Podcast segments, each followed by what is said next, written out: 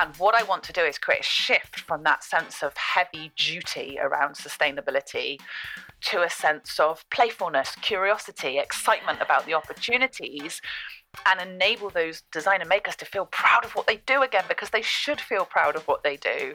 And so uh, that's been a similar shift in terms of those values that rather than seeing sustainability and doing good for the planet as this kind of heavy duty and this sense of responsibility and guilt. I mean, I was speaking to a designer maker recently who stopped making entirely because they just can't reconcile putting more stuff into the world and it breaks my heart. Welcome to season two of Do Good and Do Well. My name is Sarah Fox, and I'm a life and leadership coach and founder of the Do Good and Do Well community. And this is a podcast where we explore how to be a changemaker without losing yourself. Let's get to it.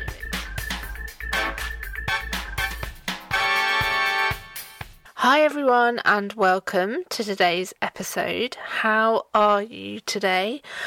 I'm talking to Katie Treggiden today. Katie is a purpose driven writer and keynote speaker championing a circular approach to design because planet Earth needs better stories. She is currently exploring the question can craft save the world through an emerging body of work that includes her fifth book, Wasted When Trash Becomes Treasure, and a podcast, Circular, with Katie Treggiden. We talk about circular economy. We talk about if craft can save the world. And Katie talks about her new mastermind program for artist makers, which sounds brilliant. And we also get on to the subject of money and how important that is. And for those of you interested, I am running an online workshop which will ask whether it's okay to make money from doing good and will give you some tools to challenge some of the stories that might be going on that stop you from asking for money or asking for more money. So that will be on Thursday, the 29th of July in the evening. All the details I will add to the show notes. Come and join us. In the meantime, here's my chat with Katie. Hello, Katie, and welcome to the Do Good and Do Well podcast. How are you today? I'm very well. Thank you so much for having me. Oh, you're welcome. So, what would you like people to know about you? Do you know? I think having spent 18 months in almost lockdown, in and out of lockdown, and spending far too much time on social media, I'm trying not to think about that question as much as I have of late. I guess what would be useful for people to know about me for for the sort of the sake of this conversation is that I'm an author, journalist, podcaster, and keynote speaker, and I'm on a mission to answer the question: Can craft save the world? So I'm interested in in the power of making with our hands and the role that that has to play in bringing about a more circular economy. Mm. Yes, can craft save the world? I think I know the answer to that. but maybe we'll get on to that. So, can you explain this idea of the circular economy and circular design for anyone who's not quite sure about it? Yeah, sure. So I think the reason I prefer the term the circular economy to something like sustainability is it's really specific. So sustainability is a fantastically broad term that can include all sorts of things, whereas the circular economy is very specifically defined by the Ellen MacArthur Foundation. So it's about designing out waste and pollution. So, in a perfectly circular economy, there would be no waste and pollution. It's about keeping materials and objects in use. So that's things like repairing things so they last longer. And then when they can no longer be repaired, taking them apart and reusing those elements or the materials for something else. And it's about regenerating natural systems. And that's the one that I think is most overlooked. I think we spend a lot of our efforts trying to do less harm rather than actively doing good in terms of the environment. And so those are the three things that make up the circular economy. And I really like that as a model because it's it's very specific. It's mm. asking us to do specific things. Ultimately, it's probably unachievable. you know a perfectly circular economy but it provides this wonderful north star to be constantly moving mm. towards and that's why i talk about often a more circular economy because we may never get to a perfectly circular economy but it, it gives us a north star and i've actually recently read a book called the infinite game by simon sinek and he talks about having a just cause which must be something that is sort of unachievable within your lifetime but mm. guides everything that you do and i think that's a that's a really powerful example of a just cause yeah. Yeah, it reminds me of a quote by Michelangelo that I have on my desk. The greatest danger for most of us lies not in setting our aim too high and falling short, but in setting our aim too low and achieving our mark. It's it's really powerful, I think. Yeah. How, did you how did you get into all of this? I spent 12 years working in advertising and brand strategy and marketing and that whole world. Kind of got spat out the other end of that. I actually found out I'd lost my job via a post it note. oh no. But then our whole office got closed down, and uh, yeah, we all got made redundant. And I found out via a post-it note, so I sort of got spat out of the corporate world, depleted and burnt out. But I had to a redundancy check. And so I, I'd wanted to be a writer since I was five years old. And I sort of thought, well, it's now or never. I was already writing a design blog called Confessions of a Design Geek. And that had won a, an award relatively early on. I think it got nominated after five weeks and eventually won after five mm. months of me writing it. And so that sort of gave me a little platform. And I was doing some freelance writing for an American design blog called Design Milk.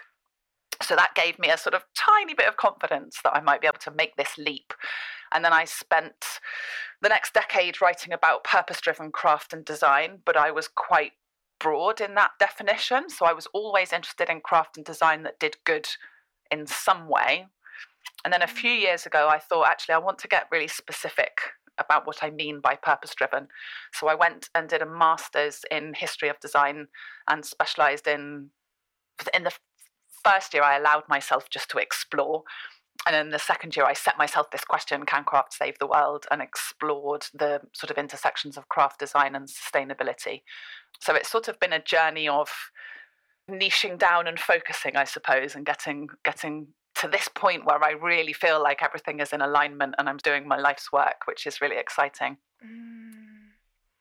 I love that. I think there are so, you know, particularly in the last year, there have been many redundancies, people losing their jobs, and there's something so lovely to hear that it's not, it doesn't have to mm. be the end of mm. the world, and actually that there there are opportunities. I mean, yeah. my husband's been made redundant quite a few times, so I'm not by a post-it note. I have to say. I mean, that's that's yeah. that's a new one, but that sense of what's possible now? I met a man in a pub just after I'd been made redundant, and he said, It'll be the best thing that's ever happened to you, but only if you make it the best thing that's ever happened to you. Mm. And that was mm. such good advice because I could have got horribly depressed. I could have gone back into another corporate job I hated, but I really took that on board and was like, right, how do I make this the best thing that's ever happened to me? And I, I could do that by seeing this as, as the one shot I always wanted to do, which was to write. Mm. Yeah, really connecting to, well, I guess something that brings you joy, but also a real sense of purpose that mm. this is what you were here to to do and connecting with that. And yeah, I I love that. Do you think that if you hadn't been made redundant, you would still have found yourself in this place at some point? It's an interesting question, isn't it? I'm constantly sort of encouraging people to quit jobs they hate and follow the thing they love. Me too. Um, I don't, in all honesty, at that point in my life, I don't know if I would have been brave enough. I think so much of my mm. identity was bound up in being good at that job that, and I don't think I had, I mean, the me now certainly would, but the me then, you know, I didn't have coaches at that point in my life. I didn't have the right mentors. I don't think I would have had the guts, is the honest answer. I don't think I would have been brave mm. enough. So I am incredibly grateful to that post it note. Do you still have it? No, I wish I did. That's the sort of thing Oh. you should frame, isn't it? Yeah, it is. Yeah, that would be amazing.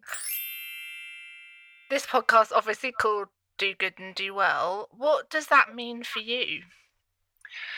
I think it's really interesting. Um, and we, we obviously met because I joined your Facebook group by the same name. So the, that phrase obviously attracted me. It reminds me of a Venn diagram I drew. I can't remember whether it was in my interview or in my first appraisal for the first writing job I got after my career change. And I drew a Venn diagram, which now will sound very familiar to people, but at the time it came out of my brain and I drew it because I was trying to explain something nebulous. And it had one circle which said, I want to do work I love, one circle which said, I want to do work which makes a difference in the world and, you know, does good, and one circle which says, I want to do work that I'm good at. Now, the one that Mhm. people will have seen has also got a diagram saying, do work I can be paid for. Yes. which clearly didn't enter my brain at the time 10 years ago. But yeah i think i think doing good and doing well is about doing good in a way that also looks after your health and well-being your mental health and physical health and that's something that my previous career wasn't doing. And i think mm-hmm. also doing well financially. I think it's there's this sort of myth that if you're doing good in the world you shouldn't be able to earn money. And I was mm. thinking about this in preparation for talking to you. And uh, so, if the rule is that if we're doing good in the world, we can't earn money, currently we live in a capitalist society, rightly or wrongly, so we need money to survive and certainly need money to thrive. So, what are we saying? That the only way to earn money is by doing bad? I mean, that just doesn't that, that doesn't sound like a good system to me. you know, incentivizing people not to do good, and I just that doesn't stack up for me. And I also think there is a sense of uh, this idea that doing good has to empty us and, and martyr us. And I've certainly been guilty of that. I don't get to rest Mm. because I'm doing this important thing and and it's it's no good because you can't do good when you're broken and depleted and exhausted. And I, I think Mm. it's there's this sense, and actually going back to Simon Sinek's book, there's there's this sense that we're playing a finite game. That, you know, if I have money, someone else can't have money. Or if I rest, that work doesn't get done. And we're not playing a finite game. It's not zero sum. We can rest and still have time to do good. We can earn money mm-hmm. and other people can have money. The more money I make in the business, the more money I get to spend hiring people and investing in other people and spreading that. And so I think there are these sort of zero sum mindsets that we've inherited, often Mhm. designed to keep women and marginalized communities small. I think we have to start challenging some of that thinking. Yeah. Oh my goodness, everything, everything you said has been on playing on my mind a lot and I I have something on my wall that says it is not bad to make money from doing good because I needed a reminder of that. My money story, one of them has been that that people like me don't make money. It's greedy if you Mm. make money. It's not ethical if you make money. And it was only, I'd say, in the last year when I came into this very strange online world that I saw women in particular challenging that, as you say, and saying, Mm. no, hang on a minute, good people need or should, are able to, are allowed to want money. In the creative industries, you get this double effect because you've also got the starving artist cliche, Yeah. where Yeah. you shouldn't have a job you love and you shouldn't be creative and earn money. So if you're a creative person who's trying to do good, you've got this sort of layering up. And uh, my parents were all teachers and nurses and dentists and all work in caring professions. And again, there's a sense that that's supposed to be a vocation where you shouldn't earn money. It's just like, you know, I think if anything, over the last 18 months, we've seen that key workers should be earning a lot more money and, you know, perhaps the billionaires in the, in the country can afford to, the people getting those PPE contracts can afford to have a little less. I think there's lots of stories that we're told by the patriarchy that we need to start challenging. Mm, yeah, it's so important, and and just recognizing. I, I I had a session with one of my mentees this morning, and we were talking about he's in the creative industries, and we were talking about how do we create sustainable business. We need to really understand our numbers because I think that's a big thing as well. Is that a lot of people aren't financially literate or particularly business minded. So how mm. do we upskill people in that very practical sense as well mm. so that they know what is possible as well as challenge money stories but you know we were talking about creating a sustainable business means that you need to know your figures you need to know what you need what you need to earn what you want to earn so you can live a life that feels mm. good mm. and therefore you know what what work you can take on what's your capacity I, I think particularly in the creative industries there's that this phrase I've heard so much, Are you can just, could you just do this piece of work? Could you just create this artwork? Could you, ju-? and and actually, what is the cost of that work? And so many of the people I work with are the hours that they are working means that they ultimately mm. get paid about one pence a day. And it's not sustainable. We have to get better at having these conversations. And you articulate that so well. Was there a particular shift for you in terms of that, that thinking about business and about money? Yeah, and I think it's interesting that you talk about the business level as well, because the you know the word sustainable is used a lot in the environmental space, but also to mean financially sustainable. And if our businesses aren't profitable, we can't carry on doing the good work that we do.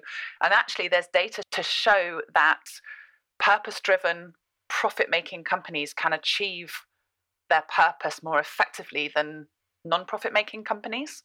Mm. So actually that drive and that mechanism is very effective for doing good. But I think the shift for me came I think when I started having coaching, so I work with Ray Dodd, who I'm mm. sure you know, who is a, a mm. fantastic coach who has helped to break down some of those stories that we're told from a very young age, particularly as women, particularly as members of marginalized communities, and all the intersections that come with that. She's got this wonderful phrase, which is, It's not your fault, but it is your responsibility and it's just this sense of okay so there's this structure that i'm living and i'm you know relatively privileged within all those intersections. I'm a, a white woman from a relatively stable home background and all of those sorts of things. Um, but I think being aware of the the structures that we're operating in and starting to understand that to a greater or lesser extent they're rigged against us and starting to work out how to navigate some of those obstacles and roadblocks, understanding that it's not your fault. You haven't failed as a human because you've come up against one of these roadblocks, and then giving you the tools to navigate and work past it. I think that's been incredibly valuable for me. And that's only really been in the last few years. I used to very much have a sense that because I was doing good, I couldn't earn money because I was doing a job I loved. I couldn't earn and I shouldn't earn money. And I spent yeah. the first few years of my career earning very little and actually ending up having to close ventures that were incredibly valuable because I had never worked out how to make them profitable. And those ventures are therefore not doing the good now that they, they could have done in the world. And so I don't think it's selfish or greedy. I think it's a very bad thing to profit from people's misfortune. And I think that's a mm. different thing. And there are situations in which that certainly happens. And I think that's something that we must be careful of. But yeah. I think we can engineer win win win situations. And I, I, personally love the people, planet, and profit model so that a business's success is judged not only on how it's doing financially, but also on how it's people are doing in terms of uh, their well-being and their health and safety and whether they're thriving and also the impact on the planet. And i think if we can if we can keep those three things it's not enough just to be good for people and planet because you can't keep doing that within a capitalist society without the profit as well. And but i think if we can keep those three things in balance then we can keep mm-hmm. doing good and we can do more good. And that's that's the mm-hmm. point. That's why you and i are here. That's why all the people listening i'm sure have tuned in is because we want to keep doing good. And i think you need those three things in balance in order to do that. Yeah. Yeah. I think you're right. And there is enough to go around and we can become more connected to our core values, what we really believe in, and stay aligned to those. I think I've been talking about marketing ourselves on the course I run for fledgling coaches, and some of it can be quite icky. And if but if you really listen into yourself, you know what's right for you, and you know what isn't, and really remembering that we get to choose. We get to choose who we work with, and we we get to if if we can get to a place where we're making decisions about money based on the fact that we are already enough and that we know our business model, we know uh, what we want it to look like, then that's a much better way than than basing decisions on what we've been told we are able and not able to do. Mm. And we're coming from a place of not enough and we're coming from a place of scarcity. So we're doing more and more and more and more because we have to because we're not getting paid well enough in the first place or mm. you know that the the project that artists take on is taking up too much time so they're not able to do any other work. But if we can learn to listen to ourselves to really connect to our values and as i say cut get into that really grounded space, then mm. I think that will, I think more and more people can shift that perspective that they have. Mm. And everybody wins. If you're, if you've had to take on too much work because none of it's paying enough, you're not servicing any of those clients particularly well because you're, you know, busy and tired. And whereas if you're charging the right amount you can do a better job. And you know everybody's mm. it's a it's a win-win. But i think the values thing is interesting because i think again we inherit certain values. Yeah. So i've done values exercises hundreds of thousands of times and i used to th- have things like hard work courage integrity uh, being amenable and bending myself into shapes to suit other people. And yes. i remember somebody looked at them and go, they were like katie these are not values at least they're not yours and I, I had to do some really hard work to work out oh am i allowed that as a value well that's exciting to actually yeah. come up with a set of values that felt light and freeing rather than felt like duty. And actually, this is yeah. a, a, an interesting moment to mention the masterclass I've just launched. Oh, um, yes. Because one of the things I'm hearing from designer makers, which makes me really sad, is that they used to feel really proud to make with their hands and they used to feel you know that was a really good thing to do. They were making beautiful objects by hand whereas now they feel this sense of guilt about putting more stuff out into the world. And sustainability feels like this heavy onerous duty and you can't create mm. from a place of guilt and duty. And so i've created this 12 week masterclass which is designed to inspire educate and empower designer makers to create circular products made from waste and what I want to do is create a shift from that sense of heavy duty around sustainability to a sense of playfulness, curiosity, excitement about the opportunities and enable those designer makers to feel proud of what they do again because they should feel proud of what they do. Mm. And so eh, that's been a similar shift in terms of those values that rather than seeing sustainability and doing good for the planet as this kind of heavy duty and this sense of responsibility and guilt. I mean, I was speaking to a designer maker recently who stopped making entirely because they just can't reconcile putting more stuff into the world. And it breaks my heart because I love their work. I've got some of it. And so eh, it's about reframing that value, which is about, you know, doing good for the planet in a way that is light and creative and playful and and expressive and I think that's really important as well that doing good mm. can be something that we can feel excited about rather than feeling guilty about. One of the questions I often ask the people who are working with me is how can you make this more fun? how can you make this more fun for yourself? Where's the joy? Yeah. You came into this because you get so much joy from this work. Where is it? Where's it gone? and how can you put more into that? So I love that sense of well, really, firstly, really noticing how heavy people are feeling around this, because I think you're right. It it feels like another thing that we can beat ourselves up with, you know, or you're not doing that good enough, you're not, you're putting mm-hmm. too much out into the world. But actually reframing it, as you say, to be okay, let's get this is our scaffolding, let's say, and these our framework. What can we do within that that feels exciting and creative? And joy is so important. You know, mm. joy is be being a bit mischievous, a bit playful, a bit it just it as you say, it lightens us up and I even think that with business sometimes it's like how it does feel like oh I've got there's so much to do but how can we bring more joy into it and enjoy our lives right now? I'm thinking of being present in the now and that's what it feels like your um, mastermind is offering that here we are 12 weeks together. What can we do right now with the resources that we have and how can we have fun with it? Yeah and I think actually I've developed a framework of the circular economy for designer makers and it's got the three mindsets that I think you need to develop to work with waste as a raw material. And I've interviewed hundreds of designer makers who are already doing this. So this comes from, you know, a, a place of genuine research, experimentation, collaboration, and putting materials first and letting the materials dictate the design. And so baked into that framework is this sense of playfulness and and curiosity. And that's how it works. If you want to work with waste as a raw material, you're going to struggle without adopting those approaches and so it's not even a sense of this is the framework how can we play within it the play, the framework itself has that sense of play and curiosity built into it because it's the only way you know waste materials are inconsistent and they are mm. untested and you have to you have to play with them and experiment with them in order to work out what they can do what they're good for what what you can design with them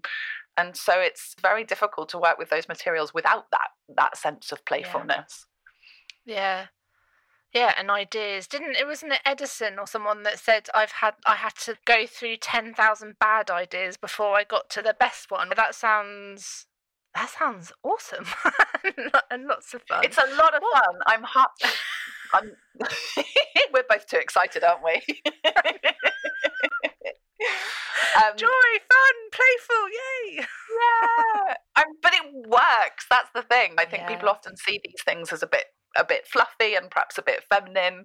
But I'm halfway through the beta version of this masterclass. So we're on week eight, I think, at the moment. And I've been blown away by the results that these designer makers are getting already. They're designing products and setting up waste exchanges. And somebody's just landed a mm. £10,000 grant from the Arts Council Wales, which is based on the fact that she's working so collaboratively. It's been yeah, because obviously all I'm doing is creating the space for this stuff to happen in. And I've been absolutely blown away by by how much is happening and the the sort of 10, 11 designer makers who decided to take a punt and join me for the beta run. It's been really magical to watch what they're achieving already and how their whole body language has shifted and their whole demeanor has shifted just in eight weeks. You can see they're excited again and they're regaining that sense of, of pride in what they do and and and creativity and experimentation and all that that sort of thing. You can see it on their faces when we meet up for our lives, which is really lovely. That is lovely, and isn't it such a privilege to be in that space to to see that happening and know that you've had a part in creating that. It's so, yeah, really lovely to hear. And I can even see in your face, I know the listeners can't, but the pride that you have is really lovely. I want to go back to this question Can craft save the world? Yes. Where are you in the where are you on the answer spectrum with that right now? So, spoiler alert, I think it can. I think the, there's a lot of people still looking for a silver bullet for the mm. carbon crisis, and there isn't one.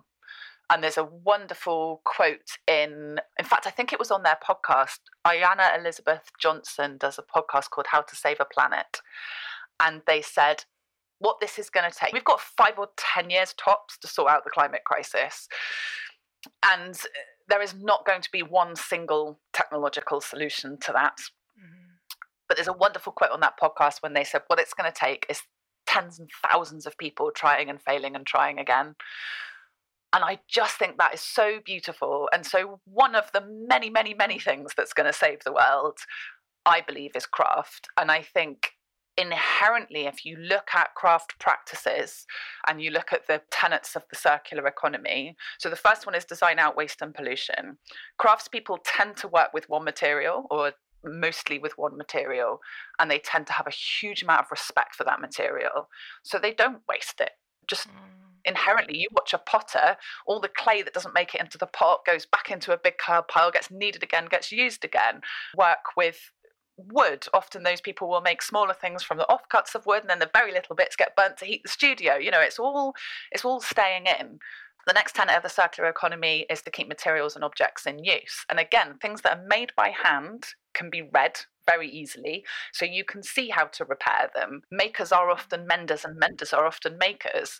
You can very easily disassemble those things. There's something called heat beat treat, which is the processes that modern products go through, and often they render those materials molecularly different from how they started. And so they can't go back into the earth and naturally become nutrients for the next thing because they've been mm. changed on a molecular level.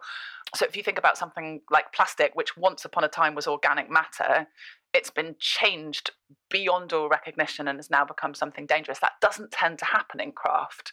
The materials that are used in craft tend to stay recognizably animal, vegetable, or mineral when they come out the other side, which brings me to regenerate natural systems. Again, those craft objects can usually go back into the earth in a way that's beneficial to the earth. And somebody who works with wood, Seb Cox is a, is a wonderful example. Sebastian Cox um, makes wooden furniture from coppiced hazel and he has a woodland that he coppices. So of course he's regenerating the natural systems because that's where his materials come from. And so I think that that design and manufacture has got a lot to learn from craft. And actually, if you look at there's a wonderful quote in a book by Glenn Adamson, I think it's in The Invention of Craft, when he says it's not that women and people of color practice craft, it's that whatever women and people of color do, we call that craft. And so there's this sense that we have been marginalizing certain segments of society by, rather than calling it art or design, we've put this craft label on it to sort of to, to demean it in a way. Mm. And again, women and people of color are the people who are most affected by climate change. And when you're close to the problem, you're close to the solution. And so I think there's a huge power, untapped power sitting within craft that is just waiting for its moment to come and save the world. Mm. Yeah, I feel a bit blown away by, by Sorry. This. Well, it's a big problem, isn't it? I was thinking of all the wonderful people that I've worked with who are artists who that constant thinking process of what have I already got and how can I mm. use that? And it, it, just reminded me, it's slightly different, but it reminded me when I was working as, as a community artist uh, for a housing association. And I got this storage room. And anytime we would run a workshop session, I would take any materials left back to this storage room, like any, anything. And so this storage room just got filled with so many different materials and some people couldn't understand why I just wouldn't just get rid of it and just move on to the next thing. But it was really important to me. And I remember when I left, this, this cupboard was just kind of bursting. And I was thinking about fixing and mending, which I think you mentioned, and menders are often makers. And my husband is always mending stuff. He loves it. it, it it's that. It's the care, isn't it? It's it's mm. care for something and care for somebody. I think yeah. that's the thing. Is often uh, my the current series of my podcast, Circular with Katie Treggiden, is all about repair. And the thing that's come out in those interviews is the fact that mending something is an expression of care for that object, but it's also mm. an expression of care for the person who owns or uses that object. And there's something really beautiful. And I, I only really understood it academically until I wrote, I I did a master's degree recently and did my dissertation on mending. So my family all now think I have mending skills that I really don't have. But um, my sister sent her favorite top to me because it had got some moth holes in it and asked her if I could mend it. And um, it really felt like an act of love it was a really mm. almost quite moving experience mending her favorite top for her and I embroidered a little message on the washing label for her to find next time she washed it, and that really helped me. I'm a, I'm a big believer in hand knowledge as well as head knowledge, and that experience really helped yeah. me to understand what I had been learning about talking to all these people on the podcast about the way in which mending can be an act of care. I think it's really important. Mm. What would be the worst thing that someone could send you to ask you to mend? I really don't have the skills. I, I, I could sort of learn. I've learned a couple of embroidery mending techniques, but I'm not very good. No, I mean, anything non-textiles, I really wouldn't know where to start. But yeah, yeah, it's so funny because I wrote my dissertation on mending. Everyone now thinks I have these hand skills, and I mean, I, I, I tried to learn. My my stepmother very patiently tried to teach me to darn, but I'm really not very good at it. yeah. I'm not a complete finisher generally, and anything DIY that just it doesn't doesn't bring me joy. Let's put it that way. There is something very special about that ability to really sit and focus, and because mm. it's often uh, well, maybe it isn't, but in my head, these are small things that require a lot of attention to detail because I guess you want to you want to be able to fix it in a way that honors the making in the first place and rather than shoving loads of gaffer tape around something that might not be what we're talking about. Uh, but really being able to sit and and take that care. And i think it's really it lovely hearing you talk about doing that for your sister and maybe there's something around our collective motivation that it's not if we're thinking about how we can do good in the world, it doesn't necessarily have to be on a massive scale where we're changing whole worlds, whole communities, but actually what can we do on a mm. a really small scale that is about fixing something with love and giving it back mm. to someone. And I think I think that's often the problem actually is this sense that the the problems we're facing now as a global community are so huge that people just get overwhelmed and overwhelmed yeah. into a state of paralysis. And I think there is also a lot of eco shaming around, which is not helpful.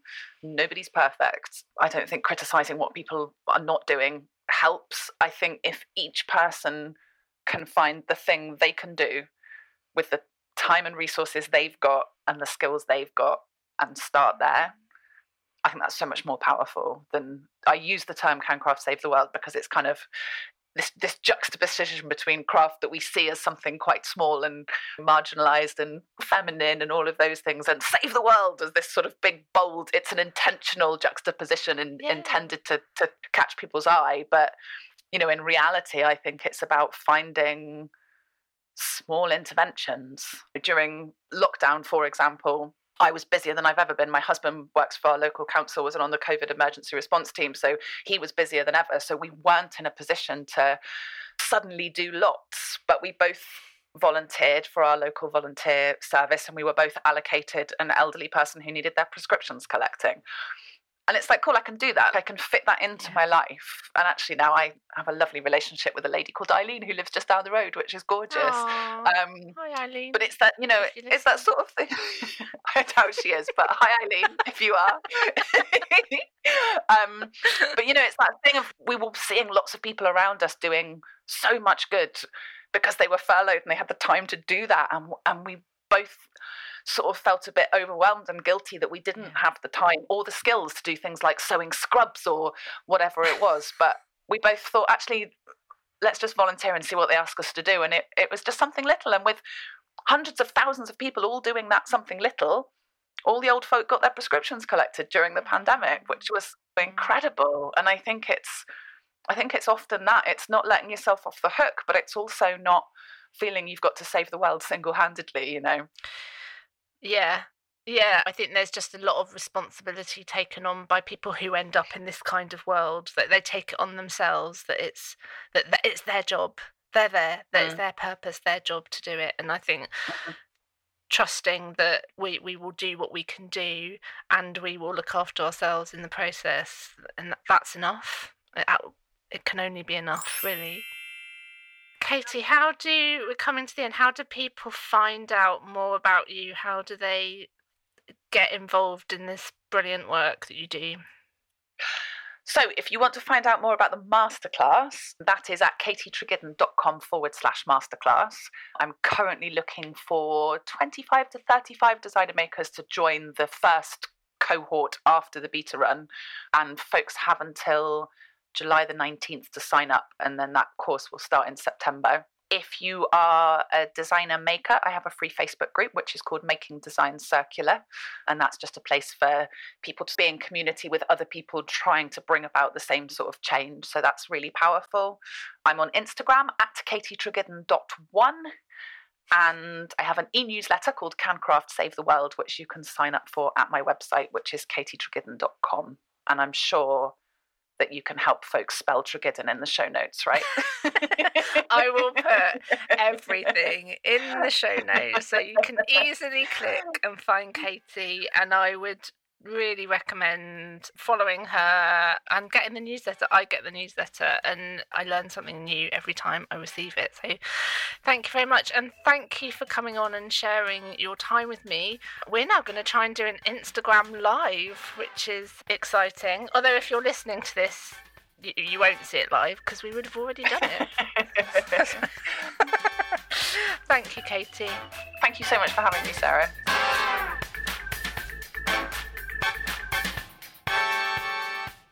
So much in that conversation. I hope you enjoyed it. As I say, I'll put all the links in the show notes. And a reminder if you'd like to join me for the money workshop, asking if we can make money from doing good and challenging some of our money stories, then you can find the link to that to register in the show notes too.